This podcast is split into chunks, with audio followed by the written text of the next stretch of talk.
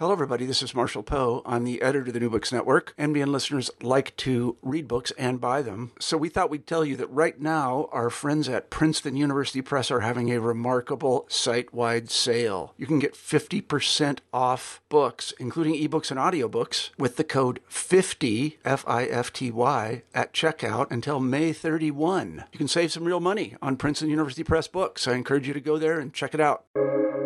Welcome to the New Books Network. Welcome to the New Book in Secularism, a channel of the New Books Network. My name is Yakir Englander, your host today. Many times we make a distinction between profane or secular and the holy. So how can it be that deeply religious poetry is being written by a committed socialist, literary revolutionary, and modernist? How sacredness appears in working in the field, how one can pray after the death of God. This magical contradiction is being explored and explained in the book Abraham the Hebrew Believer, Secularism and Holiness in the Work of Avraham Shlonsky. The book is a journey to the world of one of the most creative figures in modern Hebrew culture.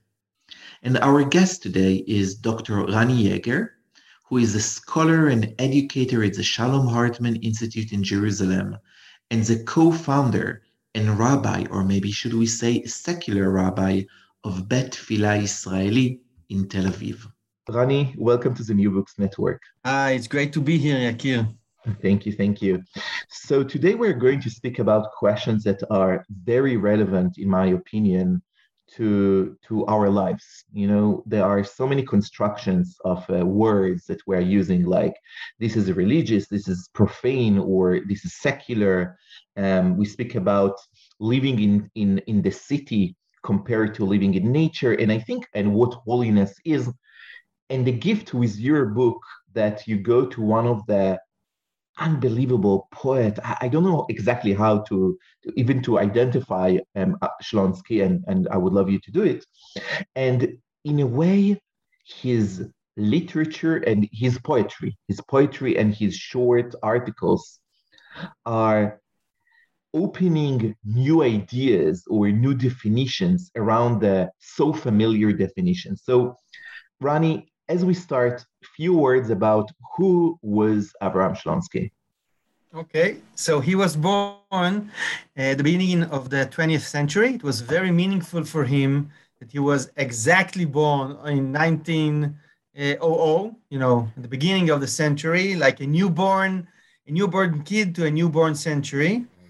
Grew up in a small city in the Ukraine to a... His parents' home was something that was very appealing for me because his father was more religiously traditional, even though not strict, but still very much affiliated with Jewish tradition, and it was very important for him. And his mother was a communist.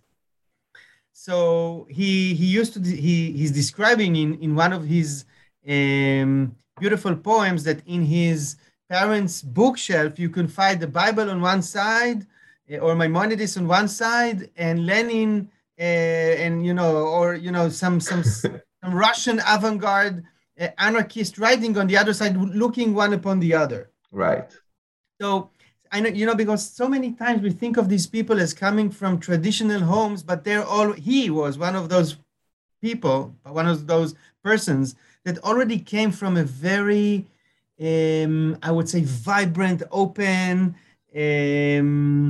winds from many corners of that European moment. He when he was 12 years old, he went to what was then to Palestine to study Hebrew in a college here, in a Hebrew college, which is also crazy. You think of the beginning of the century being so far away with all the low communication of those times. Had to go back because of the First World War, and then came back as a pioneer, as part of those movements of Jews from Eastern and Western Europe to the land of Israel to start something new. And it was very interesting. We're speaking about holiness. So he never went, as so many of his peers, he never went to the holy sites, to the old holy sites, to Jerusalem, or, the famous holy places. Tiberia. Yeah. Yes, none of them. He went to the Jezreel Valley, which is not that important. It is, but for them, that was the sacred place where they were, where they worked in the land, on the land, being farmers and recreating the land and also themselves. Though very quickly, being despised by his comrades, he published his first poem, because for his comrades that was bourgeois, right? You had to work. You shouldn't have write poems. But that was his spirit. And so after a while, he moved to the city and quite quickly became, you said, define him, I would say not only a writer, a poet, I would say an architect of culture, because an architect is not only the person who is actually putting the bricks, but someone who designs the home that other people can live in. So he was the editor of so many literary supplements from the 30s till his death in 73, from the great poets of modern Hebrew poetry. He was probably the one who had published, gave the first publishing moment for dozens of poets, that he was the person that not discovered them, but gave them a way to, to like the stage to publish their their poetry. Exactly. Incredible. So he's not only the one who published himself and wrote like the 6 volumes of poems, but he was also the creator of those realms where you could publish yourself. And also he was very much influenced with the rejuvenation of Hebrew, inventing words. He was like the master of language inventions. They needed, his wife at those times was an actor in theater, and they lacked Hebrew words for theater because there was no theater for centuries, right? No. So they said to him, all the things that we say in French, régisseur, I don't know what, how would we call them? And this crazy guy simply invented the words, but he usually did not invent them. He borrowed them from ancient sources. Like, this is crazy to our discussion about holiness and secularism, everything that you mentioned in the beginning. He borrowed almost all the words that were renewed by him for artifacts or moments of modern Hebrew theater came from scripture, from the description of the temple in the book of Leviticus. So he simply borrowed words that were previously describing the priests that were performing. But he said, we are the priests, we're performing. Oh, so once you had seen, the great moments of revelation were conducted by priests or prophets. I'm borrowing and reusing this language. And it was all designed like that for him. It wasn't coincidental. It was to tell you and to tell the audience that this is no entertainment. Of course, there was also entertainment, and he loved entertainment. He was a very, cheerful guy. But at the same time, he knew that things that they were doing were religious and holy in the sense that they give meaning. So, and maybe I'll stop here. I mean, there are many more other things to say, but this is like... So, yes. I have so many questions that come to my mind, and I want to start with a very technical, just for maybe listeners who knows a little bit about Hebrew poetry.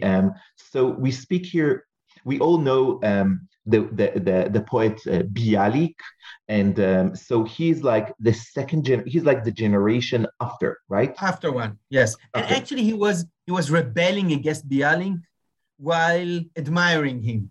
Okay, so we have Bialik and I guess like Berdichevsky there, the third generation, right? And Gnesin also, can we put them in the same kind of time? Yeah. And then where he is, he's next to Brenner, to Rachel, who is writing poetry then. He's next Where he is, he's with Lack, because he's until 1973. So it's probably very hard to say. The 30s and 40s were his high, and 50s also were his highest, you know, the tide of Shlonsky's time. Yes. And actually there is a whole generation in literary scholarship, which is not my thing, but I can see what they talk about.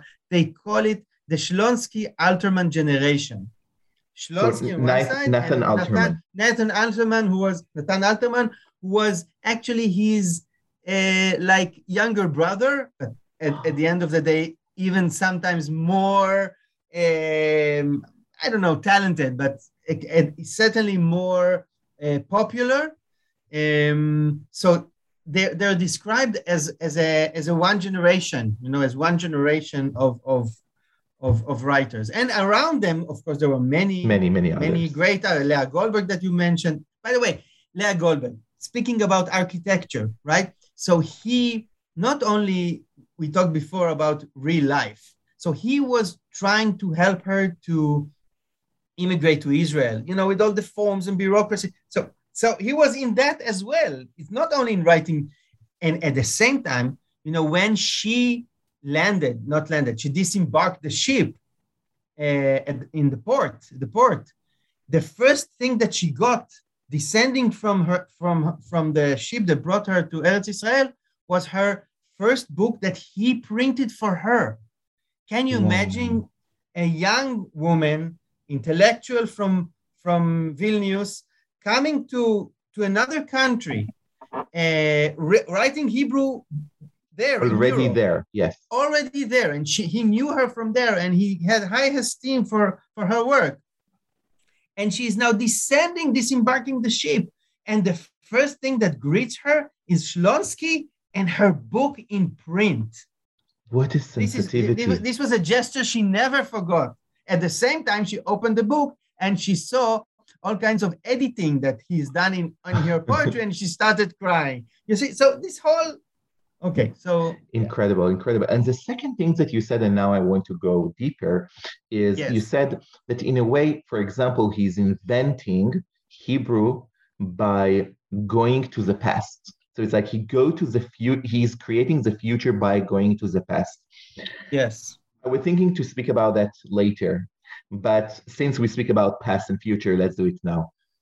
Can you share a little bit about this relationship? Because Shlonsky, some people who will look at that in a simplicity way will say he's part of the secular group of Israelis, but he's so much more nuanced.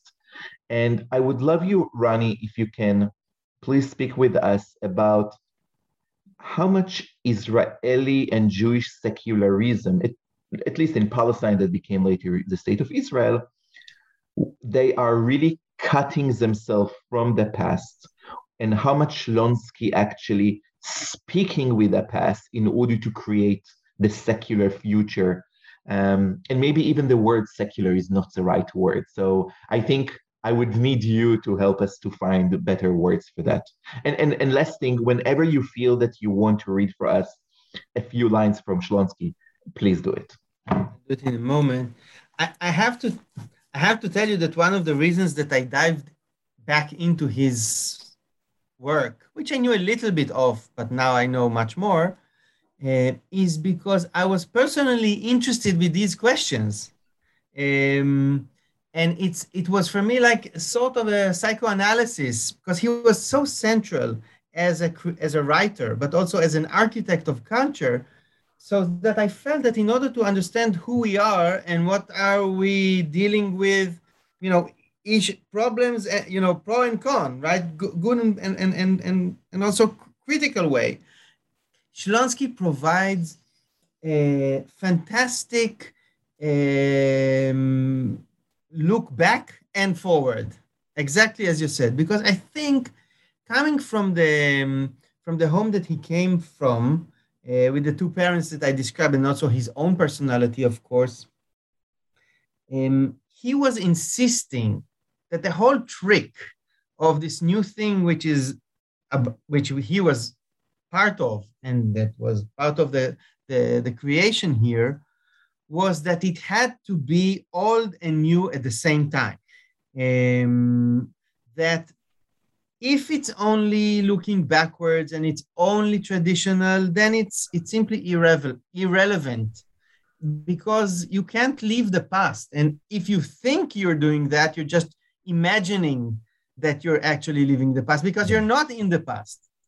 At the same time, he had like this deep resentment to as much as he was a revolutionist, and also with the Russian background and everything, he couldn't bear people or the attitude that was just looking forward with no leaning on the past. That it could work for him as a committed Jew, as a pioneer. I think also as a person, as a cultural figure. The moment that you say culture, also especially in Europe, then there is some sort of bond between past and future. And here I do want to, and by the way, before we read this little paragraph, I would like to say that for him, exactly the thing that, walking between the drops, if you can say that, walking between the tensions, that for people seemed to be a flaw of this new Israeli culture or Zionist culture or pioneer culture. For him, that was the heart of this whole endeavor, to hold them both together, to try somehow to hold them both together in a meaningful way. And it's not like being undecisive. No, it's leaving the tension that makes the whole thing worthy of. And I want to read few lines. He says in an article that he published in 1936, he was, 36 years old. Yeah. It's no accident that Zionism is a legal but rebellious daughter of the Jewish past. Both rebels against it, its values of its Jewish heritage. The fundamental divide between Zionism and all its different opponents, from assimilationists to those who encourage conversion, is exactly around the issue of traditional values. And here he insists that, and this is very important, he insists on the importance of the present. The present is the moment that has the power to tie in a meaningful way the past and the future. And unless you recognize who you are at the present moment, it will never work. I mean, if you're fully committed to the past, then you are, I would say, alienated to your present. You're living your life as if you were your father. It can't work. So for him, recognizing your present moment and standing there fully and trying to live, that past and looking forward, this is the big project. And this is also part of this, the few. So he says this tension in Zionism between the past and the future, or the past, is not an accident. We have to live it. We have to live in this tension. And this is what also gives it its power, right? The energy. Because if you left the past fully, you left completely. If you're committed to the past fully, then you're ruled by the past. You don't breathe. The only way of living fully is to stand at the present and looking back and forward and juggling between the two of them. So Rani, yes. I love it so much, but I want to try to yes. to take it to the next step. So I think that one of the gifts of and this is why I'm so looking for, I'm so happy for this dialogue, because you're not only a scholar who is working, only among books, but you also an educator. You are, it's much more than that. Like, you are educator in the meaning that you create language for people and for communities, to societies in Israel. You're trying I think, very well, to give them the ability to think about their lives. So I think in our generation today, in the 21st century, for example, we are so influenced by the gifts of, let's say, mindfulness and meditation. So when you say present, I want to think about like so many listeners now that they are trying to understand what you exactly mean. So, yeah, so like when... For me, when you say, let's leave the present, it means let's concentrate inside myself and listen to my body and listen to my voice that slowly I can find inside myself. But as you said, myself is also the culture, the language that my mother sang for me, the songs before I fall asleep, the stories of my ancestors. And this is what he means, that it's actually don't leave the Jewish past by when you have a question, you said like what my rabbis did in the past, what the Jewish scholars, but listen deeply to yourself, but use the language. And if this is where Shlonsky is, I wonder, how do you teach Shlonsky today when so many Israelis, when they listen deep inside, maybe they are discommunicate from their past. So what do they hear? So help me here. I said many words, but I'm not sure I'm correct. No, you're absolutely. First of all, you're absolutely right. I think when people hear present, they think of something inward. Be present, right? It's like a very, but this is also, I think, for him and also for his generation and peers for sure. To be present is not only an inward look. He was very much interested in the condition of the Jewish people and in the condition of humans, of modern humans. And to be present is to look on where you are on all those levels, on the spiritual inner level, on your collective, national, and also, I would say, social level. He was very much identified with the socialist, with the workers' unions, all of that.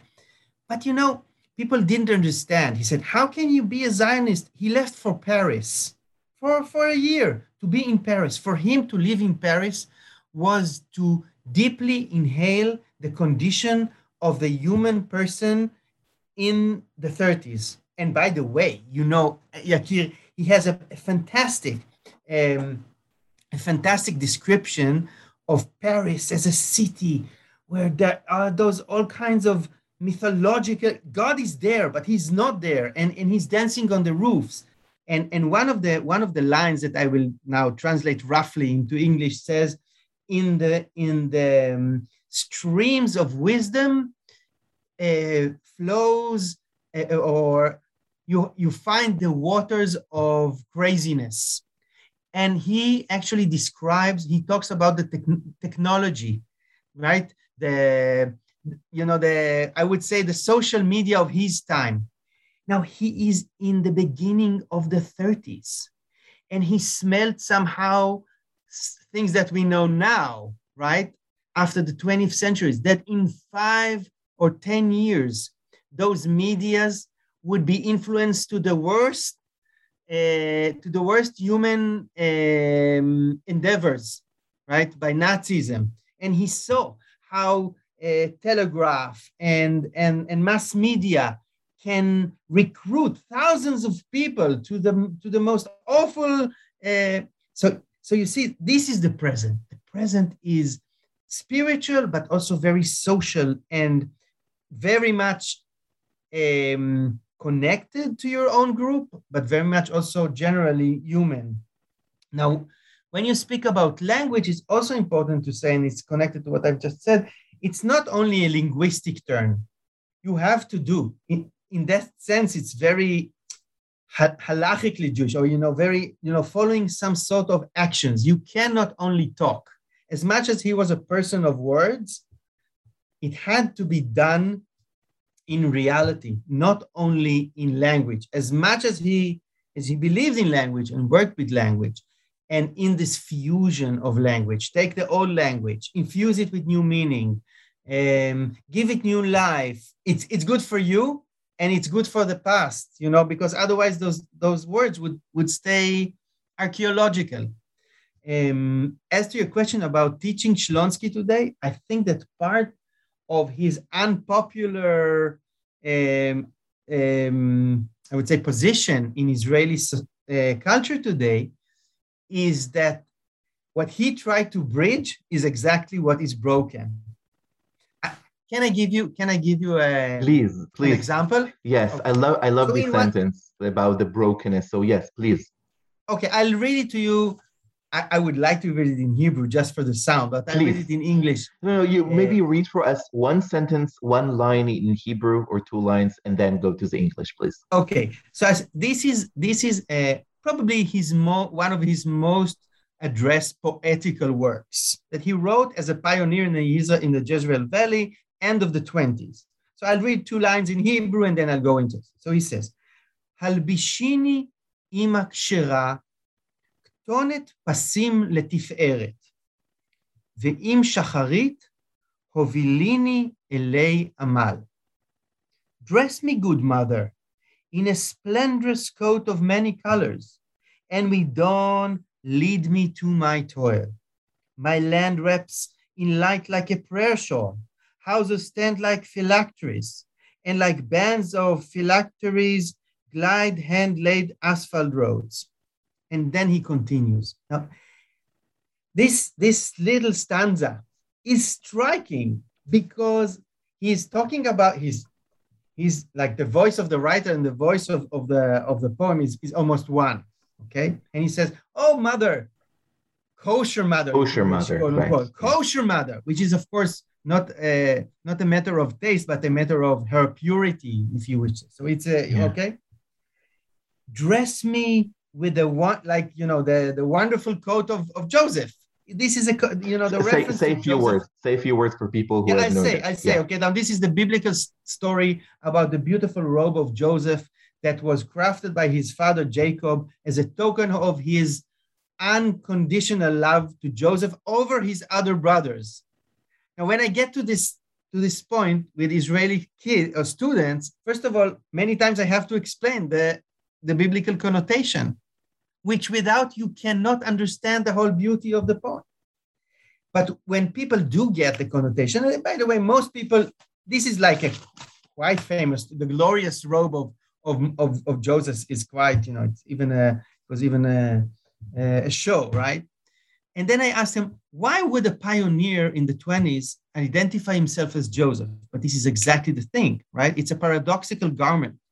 It's a token of love by his father, but at the same time, a symbol of hate of his brothers to him, because later he would be thrown to the pit, and the robe and the garment would be taken and put in blood and brought back to Jacob to show that he died. And for him and for his generation, that was exactly how they felt. They felt like Joseph. They were part of the Jewish family, and they were in their mindset, they were about to save all of the family, all of the people. By coming to the land of Israel, they did not do it for themselves. They did it for, you know, to save the nation. At the same time, most of the nation despised them, at least, or if not despised, simply ignored and went to other places, mainly to the States, of course, as a haven from Eastern Europe, from the pogroms and the cruelty and anti-Semitism. This is fantastic. If a person wants to say, I am the shaliach, are you right? I am the messenger, I am the savior. And at the same time, I'm a suffering savior. Of course, I'm suffering or I'm being despised, because the way to say it is to say, I'm Joseph. Because we know that at the end of the biblical story, the brother that all the others have despised and hated was the one who saved all of them in the years of hunger in Egypt. And it doesn't matter if it did happen historically or not. In our mythical mindset, this is Joseph. So now what you asked me before is, do Israelis understand that? And I think that's part of the issue that many of us don't. So this, what he tried to bring together is many times broken or the bridge has fallen apart. And this is part of what I'm and many of us are trying to bridge again or to build again. Love it so much. I really love it so much. By the way, did he write it after the Holocaust? No, it's before. Fantastic question. The feeling was there. Yeah. Yes, many, you see, because this is also the moment that you say a robe with, striped, this is like our first thing is not the Bible. Our first thing is Auschwitz. Right. But this is 1927. Unbelievable. It's not even closely in their horizon. So you can say, and maybe there was something prophetic here as well. I don't know, because he certainly felt that being a writer, being a poet, has some prophetic features. Yes. Rani, one of the things that fascinated me in your book and in his poetry, he gives language to things that sometimes we want to romanticize. And I feel that even that his poetry is so strong and it's so, I don't have good words, it's so visceral. I feel that he tells you, don't make it look more beauty than it is. Feel the things. And one of them, and you mentioned before his visit to Paris, and his general relationship between a person who lives in Tel Aviv, the new city, right, in Israel, but the life of the Zionists who are in the fields. As you said, he went to meet with them. He was with them. But many times, and again, this is what I love about your book, is that when we speak today in the 21st century about like nature and the tension between nature and the city, we speak about like nature is a place where we go to do, a Buddhist retreat or a Christian contemplative prayer or Jewish, holiday. But he speaks about nature as a place where your hands are in the ground and you come back home and your back is hurting. And the parents of this young generation are look at them from Europe, and instead of becoming the next Freud, the next PhD, or go to America to make money or be spiritual, and the Yiddish Mame there, I'm sure in their unconscious, they are working as, I will say, Eastern European Goyim non-Jewish farmers. And he's there and he creates language. What's going on there in his poetry around that? I want to quote first, please, because I think poetry has this magic that all our philosophies and he says like this, just one line: man is flesh, and he labors here in holiness, and bread comes from the earth. What can you say more? You're digging into when he says he labors here in holiness, he doesn't talk about a shrine or a temple or a synagogue or nothing or a church. He's in the fields of the Jezreel Valley, and he's toiling to get bread out of the land. And he's flesh, and that's holy. When you get bread out of the land, this is you're participating. And this is, by the way, amazing that when you compare his description of humans in nature while working in the valley to his life in Paris, that completely he was blown away. I mean, Paris simply, wow. He was in a big wow with Paris. But you can see that in Paris, this is all turmoil and cruelty, and God there is, is hunting humans, and is a sort of the devil. It's uncertain whether God if it's devilish or holish. What's going on there? It's completely puzzling. In nature and in agriculture, there's a full participation of humans and God together, in this, I would say, cosmic work. I don't speak about meditation, right? Listen to this again. Yeah, he's speaking about flesh. Oh, flesh. Oh, drops. Yes. Mamash. Look, listen to this. With shirt wide open. Now we have to understand, this is all the description on one hand is very, very mundane. It's hot. It's the Middle East. It's summer. It's, I don't know how many it says in Fahrenheit, but I don't know. It's almost 40. It's extremely hot. And he says, with shirt wide open, like the open temple gates. Unbelievable. With the toes of my feet, I will caress the earth of morning. And listen to this, okay? I will lift my body in my palms, and beneath the name of thick tree, on a throne of green grass, I will sit, man, God. I don't know, maybe people who are coming from Christianity would hear, I don't know, people from all kinds of, would I don't know. And, you know, you can interpret it in man. But woman, Adam Elohim, there is like a full harmony of God and humans here in this toil of the land. And it's not just God. It's like the word that he used is not Elohim. It's like Yahavah. It's like the name of the divine that you seriously don't say. Yeah, this is of course this is crazy, right? Because he let himself use the name that was banned. But when you speak about tradition and revolution, what is going on here? Is this a secular revolution? Where a person is letting himself use the most holy names of all names in the Bible that was banned in most of Jewish tradition to be used. Now it's used in a poem of a socialist secular pioneer from the Jezreel Valley, when he says, Adam, Yud Hey Vav Hey, right? Like the... Crazy. So you're asking, you said about nuanced. I think this, it's not that you're puzzled. It's not that I'm puzzled. This is the thing. It's new.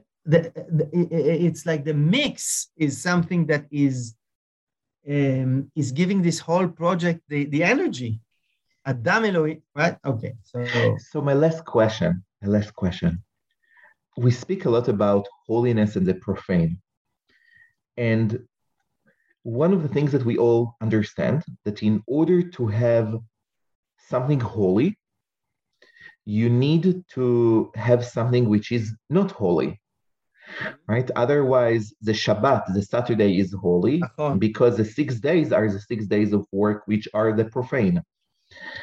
But when you read for us these lines, he doesn't let you to go there. So what I want to tell you what's going on. I think we could have gone here. Now, listen, this is also... The beauty of Shlonsky's work is that he was not only doing this, I'm trying in my book also to show that like in retrospect, right? 20 years after he was writing these poems, he's standing in front of his comrades. They're now celebrating 20 years to their pioneer adventure. And he's looking back right now and he says, oops, too much holiness. What does it mean? What does it mean? We have sanctified every goat, every move in the field, every spade, every truck. Why? Because it was so hard that in order to give it some sort of force and commitment, we had to sanctify almost everything that we did there. But looking backwards, 20 years now that I'm 56, not 36, I'm more than anxious that this might turn us on our heads. And he gives a fantastic example. He says, look on something which we know now from our days. Look on the Israeli army. Okay, it depends on your political position. You can, and of course, for him, it might be needed, we need to be defended, all of that. But to say that it's a holy army, to say that this is like a holy war, it's got for, we should by secular people. It's important to say that. By secular people.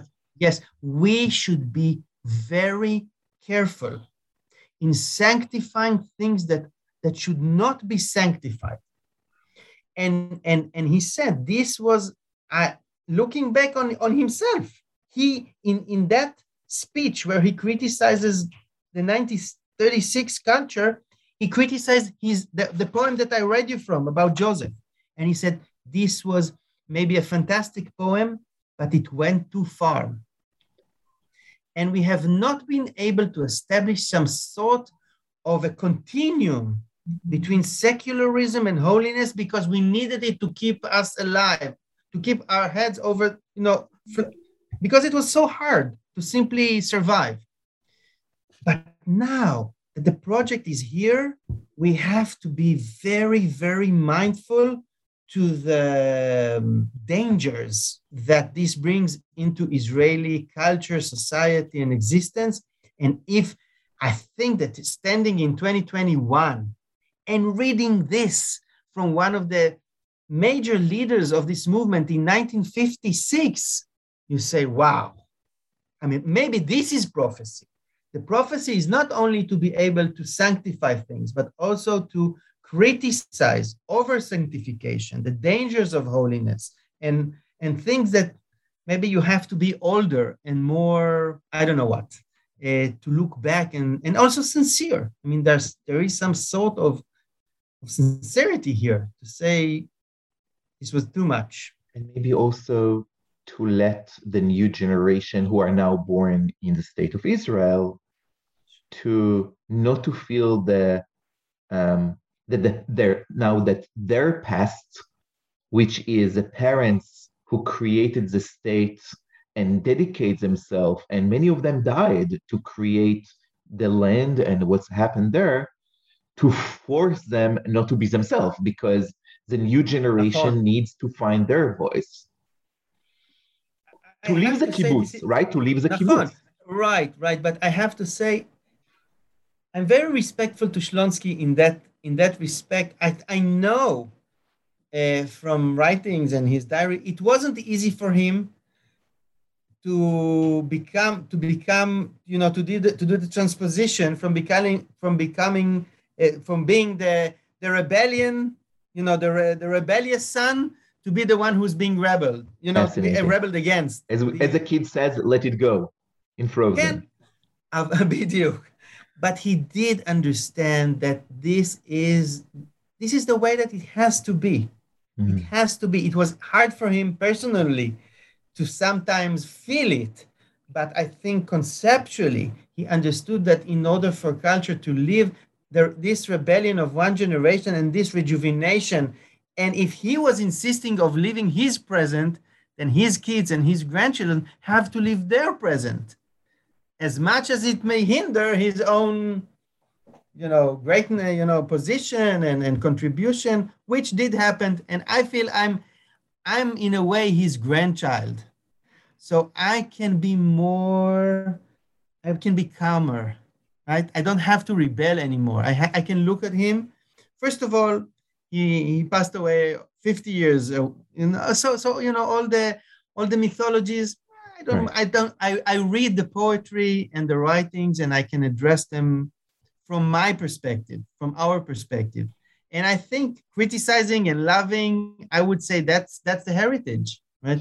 So last question. Yes. As an educator, you work a lot with Palestinians or Israeli citizens. Did you ever brought this poetry to read with them? Because I think Shlonsky bring such a nuanced voice. Many times, and I have to tell you, also with American Jews, with American educators. Yeah. Because I have a few translations, I read it in Europe. It's very interesting to see what turmoil starts in the room. Some people say, what? This is the sacration of tradition. The others say, what? No, but this is a sanctification. This is too holy. What's going on here? Who is this guy, right? So I actually love the way that that I think what people feel is when you read, like one of the poems that I read to you, is that if you put your hand on it, you feel the stitches. And you can actually touch them. And maybe you can identify with the work of sewing things the attempt that might work or might not work, but trying to soothe things and soothing things together. I think that is something that you can identify with. And that's also why the conversation is many times so alive, so hot, right? Yes. So it's stimulating a very hot discussion, because people feel the project. They might not feel for his solution, but they feel the project. And I think in all sectors of Jewish society, I think in many sectors of art, in many groups.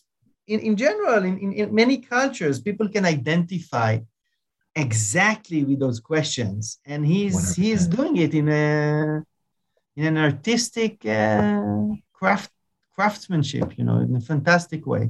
Yeah, touching the stitches. I love that so much. Rani Yeager, thank you so much for writing the book. Thank you for joining us to the New Books Network. It was a gift. Thank you, Yakir. It's always a pleasure and enlightening being with you. Thank you.